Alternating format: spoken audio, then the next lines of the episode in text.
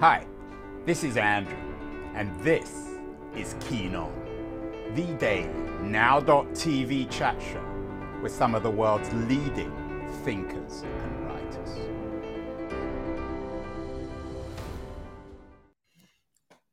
Hello, everybody. It is Friday, July the 29th, 2022. There'll never be another Friday in July 2022, the last one. So we're celebrating uh, by thinking about the future, the deep future, though, rather than the shallow future today. Done some future shows this week. We did one with Matthew Ball, um, who's just got a new book out on uh, the metaverse. Uh, it's got a familiar kind of tech title the metaverse and how it will revolutionize everything. Tech people are always telling us that this or that, metaverse, crypto, the internet, um, uh, Web 3, Web 2, Web 1 will revolutionize everything. Sometimes it does, sometimes it doesn't. Sometimes the revolution isn't that successful. A lot of people are very critical of big tech. We had one of those earlier this week, Ariel Ezrachi, who teaches at Oxford University, who believes that we need to break up big tech and uh, it needs to be replaced with cities to stimulate uh, innovation. Whether or not you want to break up big tech, though, the uh, the future of the future seems inevitable and unavoidable. Uh, one of the really interesting pieces this week was about DeepMind's, uh, Google's AI think tank uh, research group, uh, who have come out with some news this week that um, they are able now to predict the shape of nearly every protein known to science. The future indeed has arrived. I discussed this earlier today on my That Was the Week show with my old friend Keith Teare deep future, shallow future, real future, invented future, boring future, exciting future. And if there is a futurist who is best able to talk to this, it's my guest today, Pablos Holman. Um, remarkable man, remarkable innovator, quite eccentric, kind of mad in his own way, which I think is what we need from futurists. Uh, Pablos is joining us from Brooklyn, where he touched down. You don't live there, Pablos, do you? Where do you live? Or or do futurists really not live anywhere? yeah, I live mostly on Earth, thinking about opening a second office somewhere else. And where might that be? I don't know. It's it's it's really hard to tell. There's so much real estate. You you hardly have time to tour all of it out in space. Well, so well, Pablos, you joke about space, but you were one of Jeff Bezos's big advisors and pioneers at uh, Blue Origin. So it's not just a throwaway remark. You're very much involved in a lot of these projects. What do you make, Pablos, of the metaverse? Let's begin there. Your deepfuture.tech website focuses on all of this stuff. You do a lot of speaking, advising, consulting you are the futurist around town or around space. Do you think that the metaverse is a big deal or is it rather boring? Well, I don't think it's rather boring. It just might be boring for a while, right? You know, what you ultimately want is for the computer to be able to to help you out in the real world.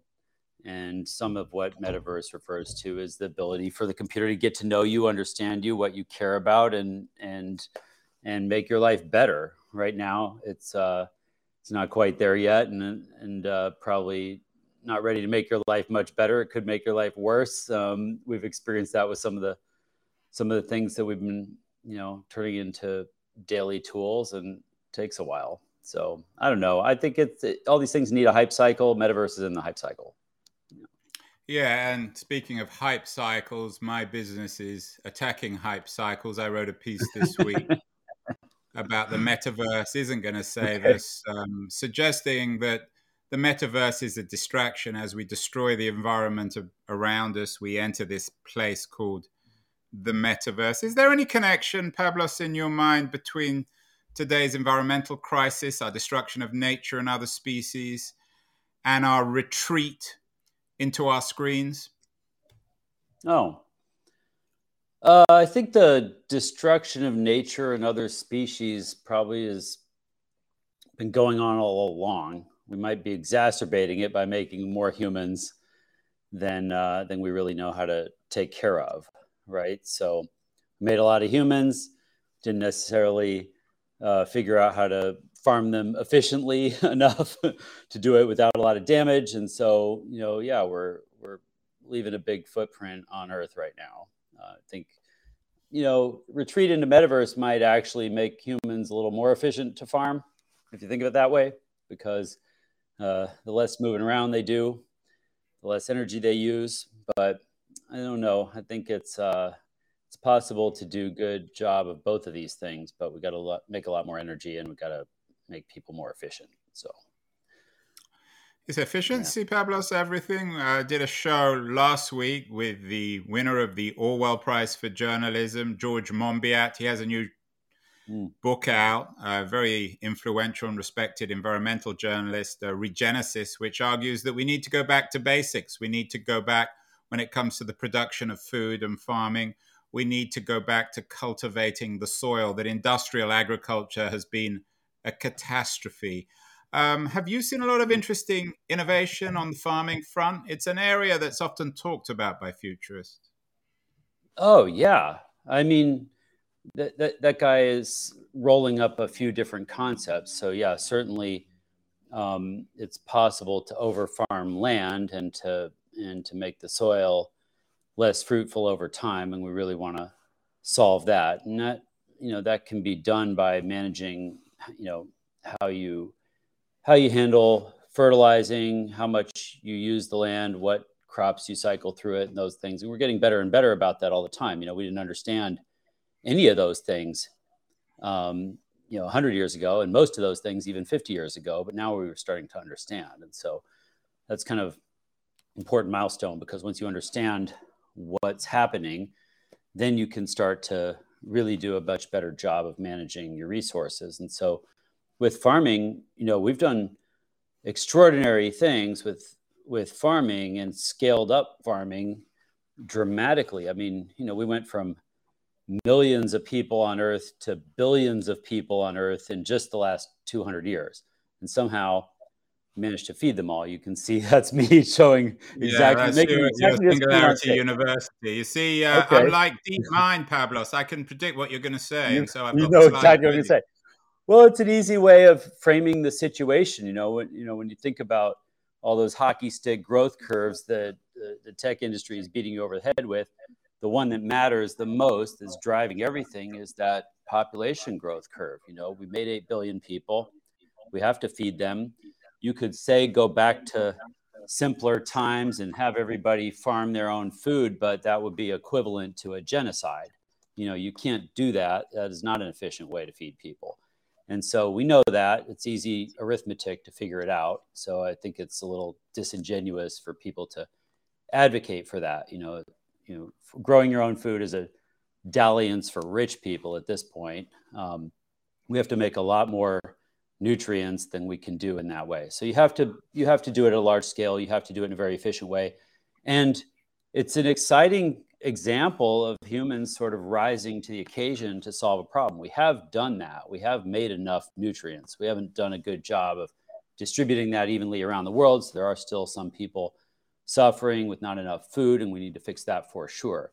But going forward, one of the really exciting things is we are learning how to do it more efficiently. Like we are farming in a more efficient fashion, and we are learning to create proteins and things that we can grow without having to do it on an animal, you know? So it's exciting to be able to, you know, see a, a relatively near future in our lifetime where we'll be able to provide the nutrients everybody needs, and we'll be able to reduce some of the damage that you were referring to earlier. So, yeah, I see a lot of technology for that. Pablos, could you imagine a future, maybe a deep future, where agriculture no longer exists, where all food is manufactured, where we live off impossible burgers and soylent style energy bars? Well, I mean, those are, um, you know, I think of it as like, those are very crude Commodore 64 versions of the food that we want, you know. Um, so I'm not necessarily advocating for those things, but there are some some wins. I mean, Impossible Burger is a little bit incongruous to me because I don't know who wants that, but Soylent is. Oh, well, some people do. Some people enjoy. You know, that it's quite successful. Yeah, why is that? You're asking me? I'm not. yeah, I don't know. I mean, I, I don't think Impossible Burger is the future for me. I hope it isn't. I don't know. I think if you're a vegetarian, well, a lot of people don't want to eat meat, and a lot of people like miss it though. Well, a lot of people like the taste of meat, but mm. don't want to kill animals, and believe that yeah. one of the reasons for our environmental crisis is that we have too much cattle, which are contributing to mm-hmm. global warming. So it's one way around that. Yeah, I mean, I think if you you know really face it head on, you know, most people would not be proud of the way we have scaled factory farming of animals. Right, right? factory farming, the way we treat yeah. pigs and chickens yeah, and even right. cows is is is pretty shocking. Yeah. Of course. So it'd be nice to steer off of that. And you know, we're getting to a point now where we know how to grow those same proteins in a lab without the animal, right?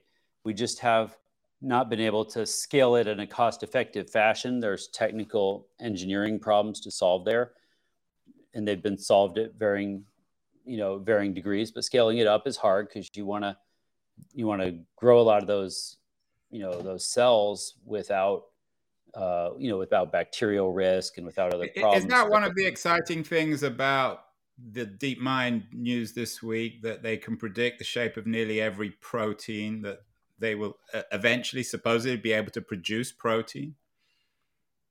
Well, that's a different issue, but yeah, those those yeah, the proteins for human consumption are kind of a, a different issue than what we're trying to solve by predicting how proteins are folding, um, which is what DeepMind is attacking. And you know, that's an extraordinary milestone. We have a ways to go, but yeah, it's very, very useful because now that we have at least that first guess at what what each of those proteins does, we can start to figure out, you know, what we need to do to make them, figure out what utility that they have. I mean, every, all, you know, they said there's 200 million of them. Every one of those is a PhD. you know, somebody needs to go research each one of those and figure out, okay, where do we go from here with it? Um, how do we make it? What does it do? What's it useful for? I mean, there's a lot of exciting discoveries that will come, you know, in the wake of that. On the other end, of course, of the agricultural revolution in terms of feeding us is reforming medicine. You've done a lot of thinking about that. You did a a show that I was just listening to, mm-hmm. redefining medicine. We did a show last week with a German um, thinker on the future of medicine who imagines the end of medicine as we know it very much bound up with the data revolution. Do you see the medical industry like the agricultural industry as one, excusing yeah. the pun here, ripe for radical innovation or destruction? Yeah, it's that's a I mean, the potential is extraordinary. Right now, we have a complicated problem with you know the structure of our healthcare system, which drives a lot of what happens in medicine, and and the environment is not super conducive to innovation. That's been difficult. A lot of very important things don't get developed because of the incentives and the business models and those things. So that is that is a very tough one there. I think I look globally to the potential for advancing on these things in other jurisdictions where the regulatory environment and incentives are a little different.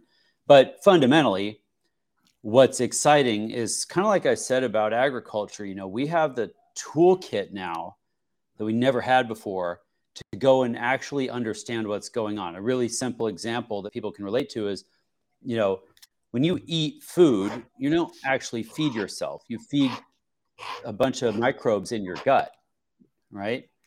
Thousand different microbes in your gut. You're feeding them, and then what they produce is what feeds you and my microbes are different than your microbes. And so that's why I need a different diet than you do. And that's why every diet book in history is probably bullshit because there is no one size fits all diet. That's why uh, you know a 90 pound Icelandic supermodel can drink you under the table, right? Because they have a gut microbiome that can process all that the sugar alcohol in the alcohols we can't all do that, right? So there's a what's exciting now is we can sequence the genome of your microbes, right, of your entire uh, you know microflora in your gut. So we know what microbes you have, what different ones I have. We can figure out over time. Again, every one of those microbes is somebody's PhD thesis. We have to learn what they do, figure out which ones you have too many of, figure out which ones would be helpful if you had more of them, figure out how to, you know, get everybody on a track that matches their diet or match their diet to their microbiome. So all of that is possible now.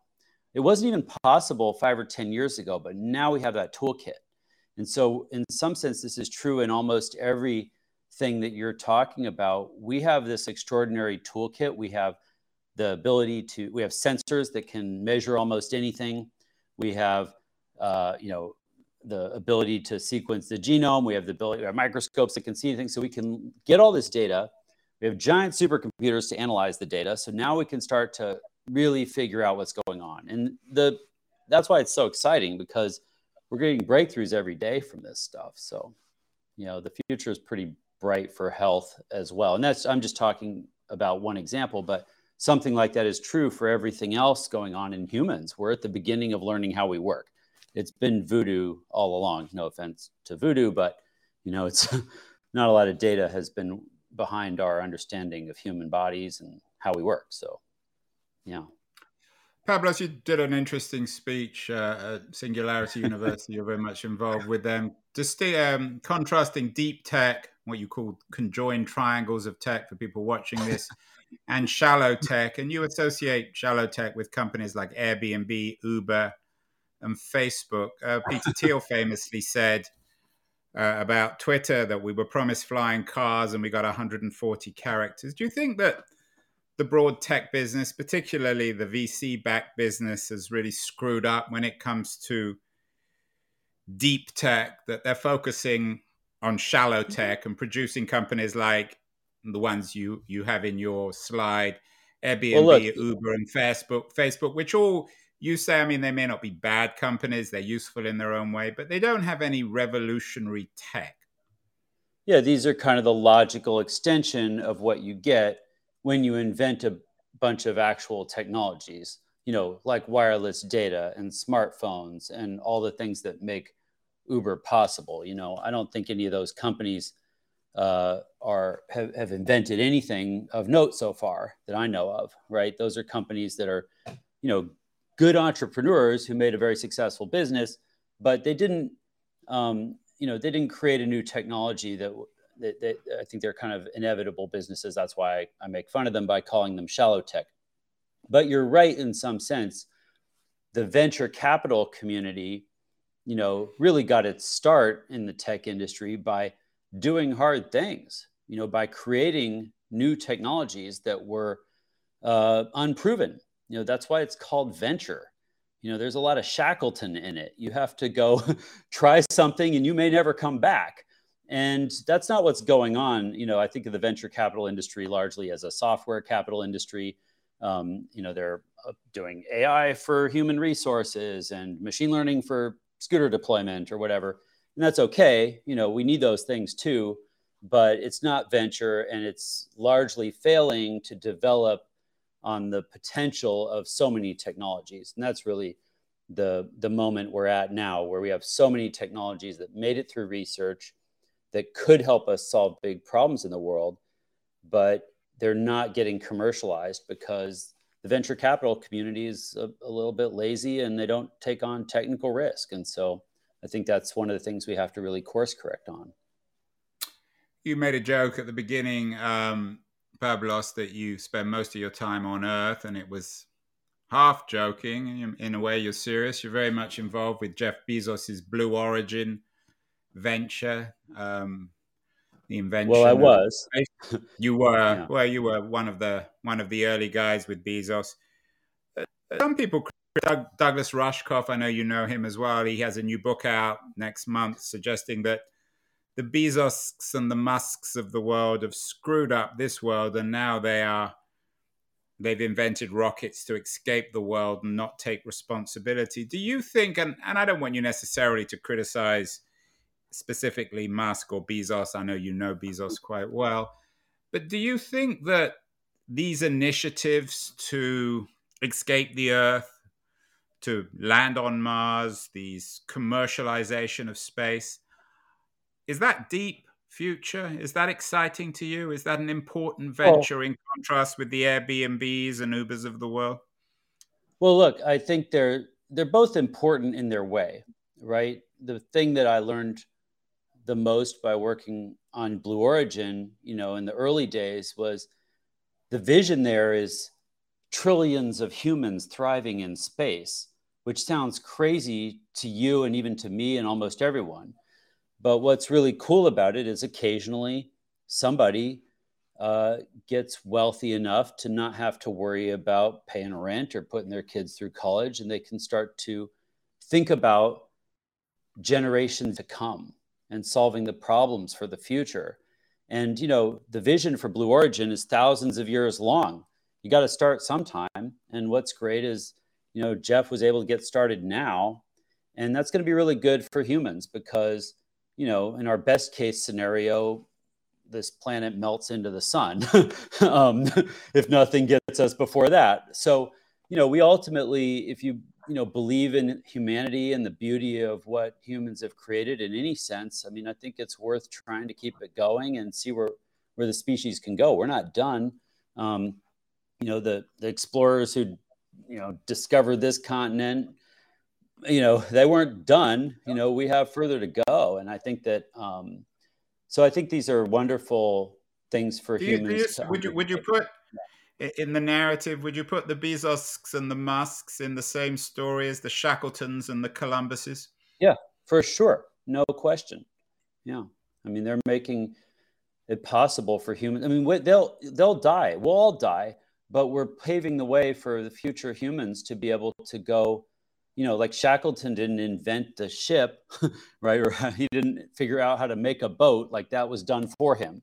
So we're making the boat. Future humans are going to be able to go sail it into into space and see what's possible. And I think that's very exciting. I don't think everybody needs to work on it. I think the criticism of of these projects is heavily overblown. It's not necessary. Like we have 8 billion people, a few of them can go work on going to space, and the rest of them can watch Netflix or whatever it is they think is more important.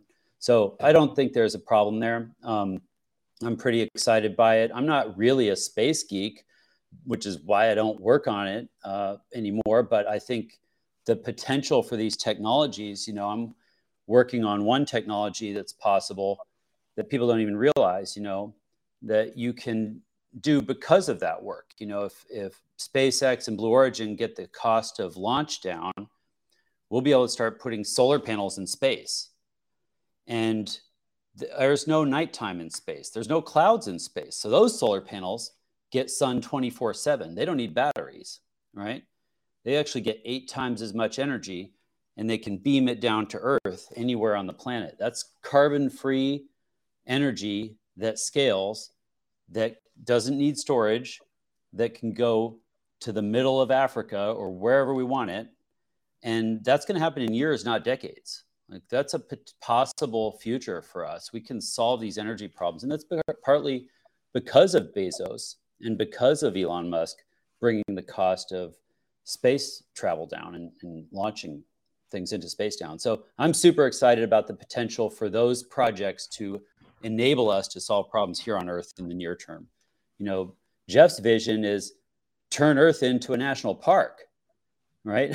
On thousands of years time horizon, get the humans living in space, let them come visit Earth now and then and see all those species that we're not destroying anymore. That's the real vision. So I think it's pretty exciting. You know, why wouldn't you? That's kind of interesting. Yeah, we, we've done some shows by environmentalists actually on a, uh, a similar theme. Um, you Pablos, you said something earlier. You said we all die. Not everyone will agree with you. You're part of Singularity University. The idea of singularity, of course, was pioneered or is pioneered by your friend uh, Ray Kurzweil. He's been on the show.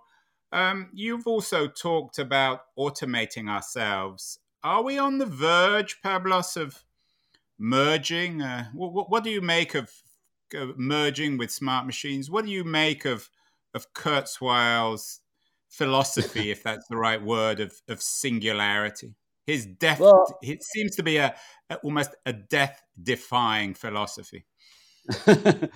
yeah, I, I I don't think that um, the singularity is as Ray defines it as specifically inevitable, and I'm I'm kind of uh, on a different track as far as that goes.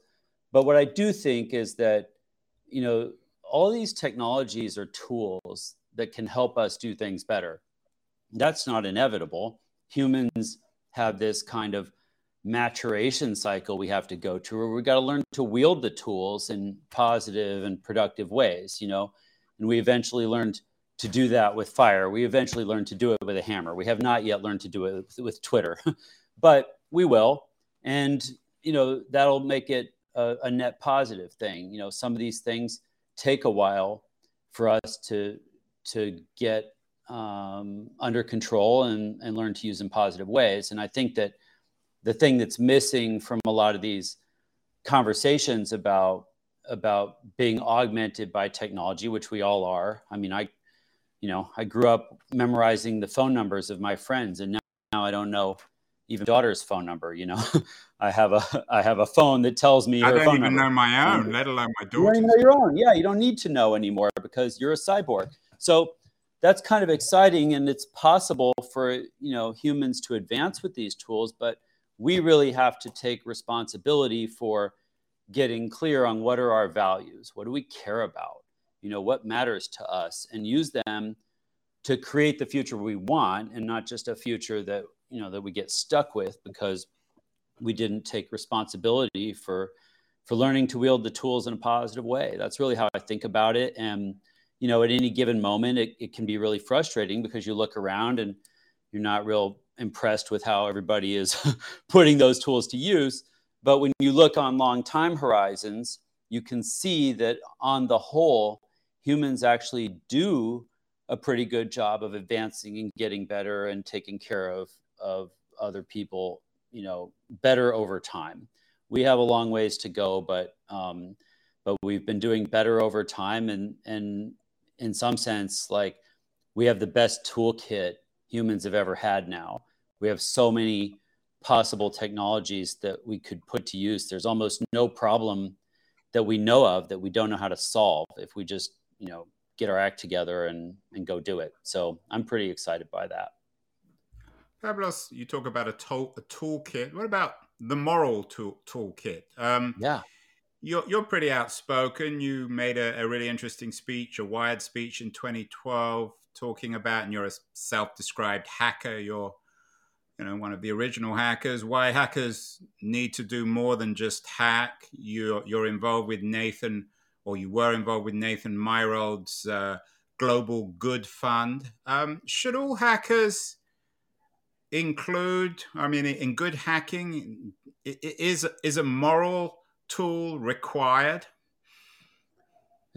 well, yeah, I think so. I mean, you know, first of all, I think, you know, there there was certainly a, a, there's been a long history of what hacker means, and it was often synonymous with criminal. What I think it means is, you know, there's a kind of mindset that hackers have. They're really good at figuring out what's possible. They're good at figuring out what we can do that that maybe defies the rules or or you know isn't in the instruction manual.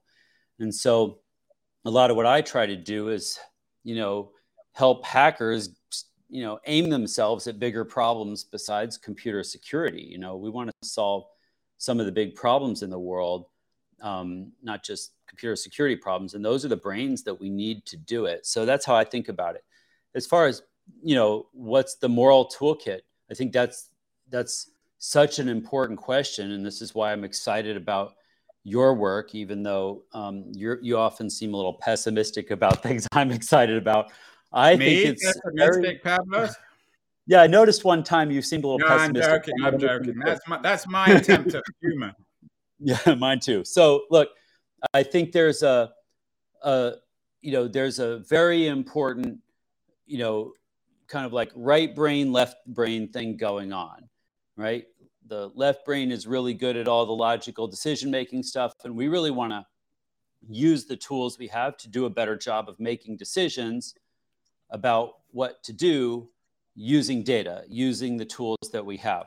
But um, but we want those decisions to be chosen from what's possible, right? That's what the left brain can do. That's what big data can do. That's what machine learning can do. But choosing what matters, what your values are, that's a right brain thing, right? We need our right brain to tell us what's worth doing. And right now, you know, computers can't do that for us. And that's the thing I think a lot of people are missing is that, you know, we have to make good decisions about what matters in the world. You know, we made all these people, we described that earlier.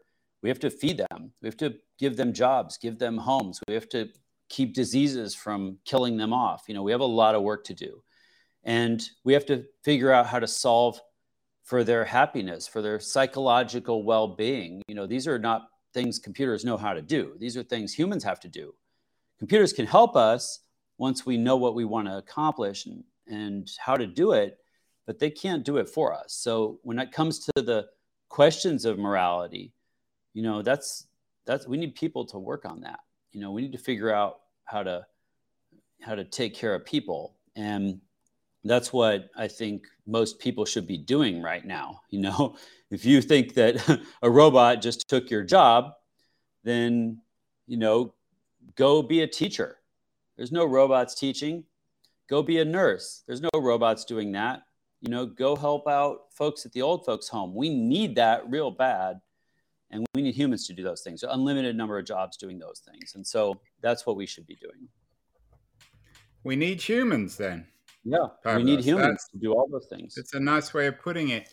Yeah. Uh, on your Twitter page, you describe yourself as um, implementing science fiction. You have uh, a great photo. I, I, don't know how great a futurist you are, but you definitely photograph better than any futurist. You look like a futurist. Um, great photo on Deep Future saying "not for boring people." How did you? turn out to be a futurist? Were you born I have one? No, when did you learn that you actually wanted to be one or you were I've one? never I've never said that in my life. It's just like something people call you at some point. I don't know. It's not How do you I mean a lot of people are going to be watching this and seeing think hmm. Pablos he's pretty cool. I'd love to do what he does, think about the future, implement science fiction. How have you managed well, to do it? You have to be kind of crazy, right? Yeah, I think. I mean, I think there are people who are legitimate futurists, and they have some certification and some kind of you know whiteboard with circles and arrows for figuring out the future. I don't know anything about that stuff.